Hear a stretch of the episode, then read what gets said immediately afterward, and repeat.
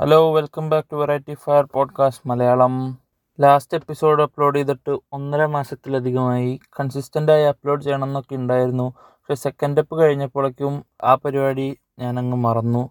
Third episode എന്ന് പറഞ്ഞിട്ട് എന്തൊക്കെയോ ഞാൻ വെറുതെ കുറച്ച് റെക്കോർഡ് ചെയ്ത് വെച്ചിട്ടുണ്ടായിരുന്നു ഒരു ദിവസം. പക്ഷെ അത് പ്ലേ ബാക്ക് പോലും ചെയ്തില്ല. പിന്നെ ഞാനിത് ഒരു ഫ്രീ ഫ്ലോയിൽ അങ്ങ് ചെയ്യുന്നത് കൊണ്ടും ഇത് കാണാൻ പ്രത്യേകിച്ച് ആരും ഇല്ലാത്തത് കൊണ്ടും എന്തായാലും ഇനി അത് പറഞ്ഞിരിക്കേണ്ട ആവശ്യമില്ല. അപ്പോൾ എന്തായാലും welcome back to another episode ഇത് ഒഫീഷ്യലി സെക്കൻഡ് എപ്പിസോഡാണ് ട്രെയിലർ മാറ്റി നിർത്തിയാൽ. എനിക്ക് പിന്നെ ഈ പോഡ്കാസ്റ്റ് എന്താണെന്നൊരു ക്ലിയർ ധാരണ ഇല്ലാത്തതുകൊണ്ട് ഇതിലെന്തും ട്രൈ ചെയ്യാലോ. അപ്പം അങ്ങനെ തോന്നിയ ഒരു ഐഡിയ ആണ് ഇന്നത്തെ എപ്പിസോഡ് ഞാൻ ചെറുപ്പത്തിൽ കേട്ട ഒരു നോൺ സെൻസിക്കൽ ചെറുകഥ ഒരു പോഡ്കാസ്റ്റ് ഫോർമാറ്റിൽ പറയാമെന്ന് വിചാരിച്ചു. ഇത് ഇൻട്രസ്റ്റിംഗ് ആണോ അല്ലയോ എന്ന് ഈ എക്സ്പെരിമെന്റിന് അവസാനം എനിക്ക് മനസ്സിലാവുമെന്ന് തോന്നുന്നു. ഓക്കെ അപ്പോൾ ദ ടാപ്പിയോക്ക സ്റ്റോറി എന്നാണ് ഈ കഥയെ ഞാൻ വിളിക്കുന്നത്. എന്തുകൊണ്ടാണെന്ന് വഴിയെ മനസ്സിലാവും. ഇത് നടക്കുന്നത് പ്രീ ഇൻഡിപെൻഡൻസ് ഇന്ത്യയിലെ കേരളത്തിലാണ്. പിന്നെ ഇതൊട്ടും ഹിസ്റ്റോറിക്കലി ആക്യുറേറ്റ് അല്ല. ഇതിലെല്ലാ എനിക്ക് ഹിസ്റ്ററിയെക്കുറിച്ച് വലിയ വിവരമൊന്നും ഇല്ലാത്തതുകൊണ്ട് മിക്ക കാര്യങ്ങളും ഞാൻ ഫിക്ഷണലായി ചേർക്കുന്നതാണ്. അപ്പോൾ ഒരു ആയിരത്തി എണ്ണൂറ്റി എൺപത്തഞ്ചാണ് വർഷം. Charles Tiger Woods the third എന്ന ചാർലി അവന്റെ അപ്പൂപ്പൻ ബ്രിട്ടീഷ് ജനറലായിരുന്ന ഒരു കേരളത്തിലെ ഒരു പ്രദേശത്ത് വിസിറ്റ് ചെയ്യാൻ വന്നിരിക്കുകയാണ്.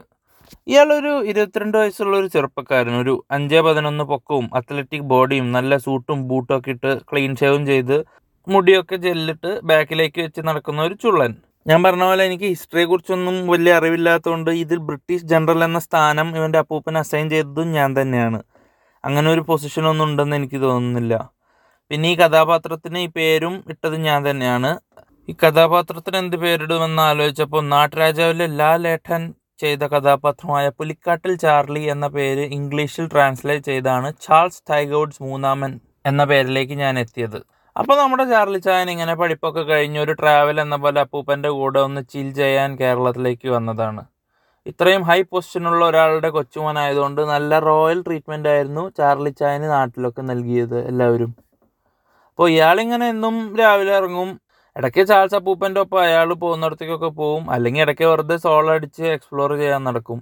ഒരു ദിവസം ഇയാളിങ്ങനെ അപ്പൂപ്പന്റെ ഒപ്പം ഇറങ്ങി. അപ്പോൾ അന്ന് ജനറൽ അപ്പൂപ്പൻ ഇങ്ങനെ കൃഷി ഭൂമികളൊക്കെ ഒന്ന് സന്ദർശിക്കാം അവിടെ പണിയൊക്കെ സ്മൂത്തായി പോകുന്നുണ്ടോ എന്ന് ചെക്ക് ചെയ്യാമെന്ന് വെച്ച് അങ്ങോട്ട് ഇറങ്ങി അപ്പോൾ നമ്മുടെ ചാർലി ചായനും കൂടെ പോകുന്നുണ്ടല്ലോ.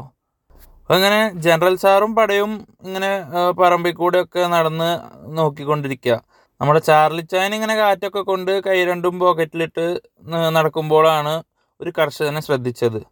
ഒരു മെലിഞ്ഞുടഞ്ഞിരിക്കുന്ന ഒരു പ്രായമായ ക്ഷീണമായ ഒരാൾ.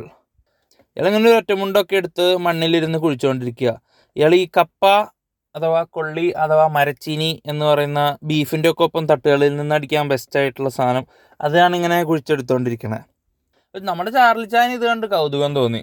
അയാൾ എന്നിട്ട് ഈ കർഷകന്റെ അടുത്തേക്ക് പോയി. ഈ കർഷകരുടെ പേരാണ് കേളു. അപ്പോൾ കേളിച്ചേട്ടൻ ഇയാളെ കണ്ടതും പെട്ടെന്ന് നാഗ കുമ്പിട്ട് കൈകൂപ്പി ഭയങ്കര റെസ്പെക്റ്റൊക്കെ കാണിച്ചു. കാരണം ബ്രിട്ടീഷുകാരോട് നല്ല ഭയമൊക്കെ ആണല്ലോ അന്ന്. അപ്പോൾ ചാർലി ചായൻ കേളിച്ചേട്ടനെ നോക്കി ഒന്ന് ചിരിച്ചു. എന്നിട്ട് ഹൗസ് ഗോയിങ് മൈറ്റ് എന്ന് ചോദിച്ചു. കേളിച്ചേട്ടനാകെ കുഴഞ്ഞില്ലേ? എന്താ പറയണ്ടതെന്ന് അറിയണ്ടായി. പിന്നീട് അങ്ങോട്ട് അയാൾ ആംഗ്യ ഭാഷയും ബബ്ബാടിയും ഒക്കെ വെച്ച് എന്തൊക്കെയോ സംസാരിക്കാൻ ശ്രമിച്ചു. കേളിച്ചേട്ടനാണെങ്കിൽ ആകെ പേടിയും വിഷമവും. ചാർലി ചൈനാണെങ്കിൽ വെറുതെ എല്ലാം മനസ്സിലായ പോലെ തലയാട്ടി നിന്നു. ഇനിയാണ് ഈ കഥയുടെ പ്രധാന ഭാഗം.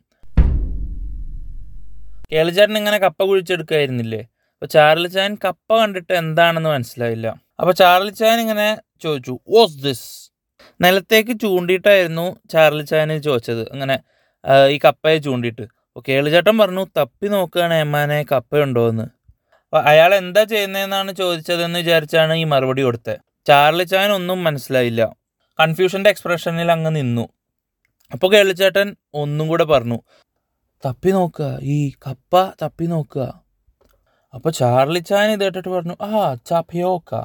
അയാൾ വിചാരിച്ചു ഇതിനെ ടാപ്പിയോക്ക എന്നാണ് വിളിക്കുന്നത് എന്ന്. അങ്ങനെയാണ് കപ്പ എന്ന സാധനത്തിന് ടാപ്പിയോക്ക എന്ന പേര് വന്നത് ഇംഗ്ലീഷിൽ. അപ്പോൾ ഇന്നത്തേക്ക് ഇത്രയേ ഉള്ളൂ. ഇത്രയും ഗാംഭീര്യമുള്ള ശബ്ദത്തിൽ ഇത്രയും പൊളിയായ കഥ കേട്ടത് എല്ലാവർക്കും ഇഷ്ടപ്പെട്ടു എന്നറിയാം. അപ്പോൾ ശരി സൈനിങ് ഓഫ് ബായ്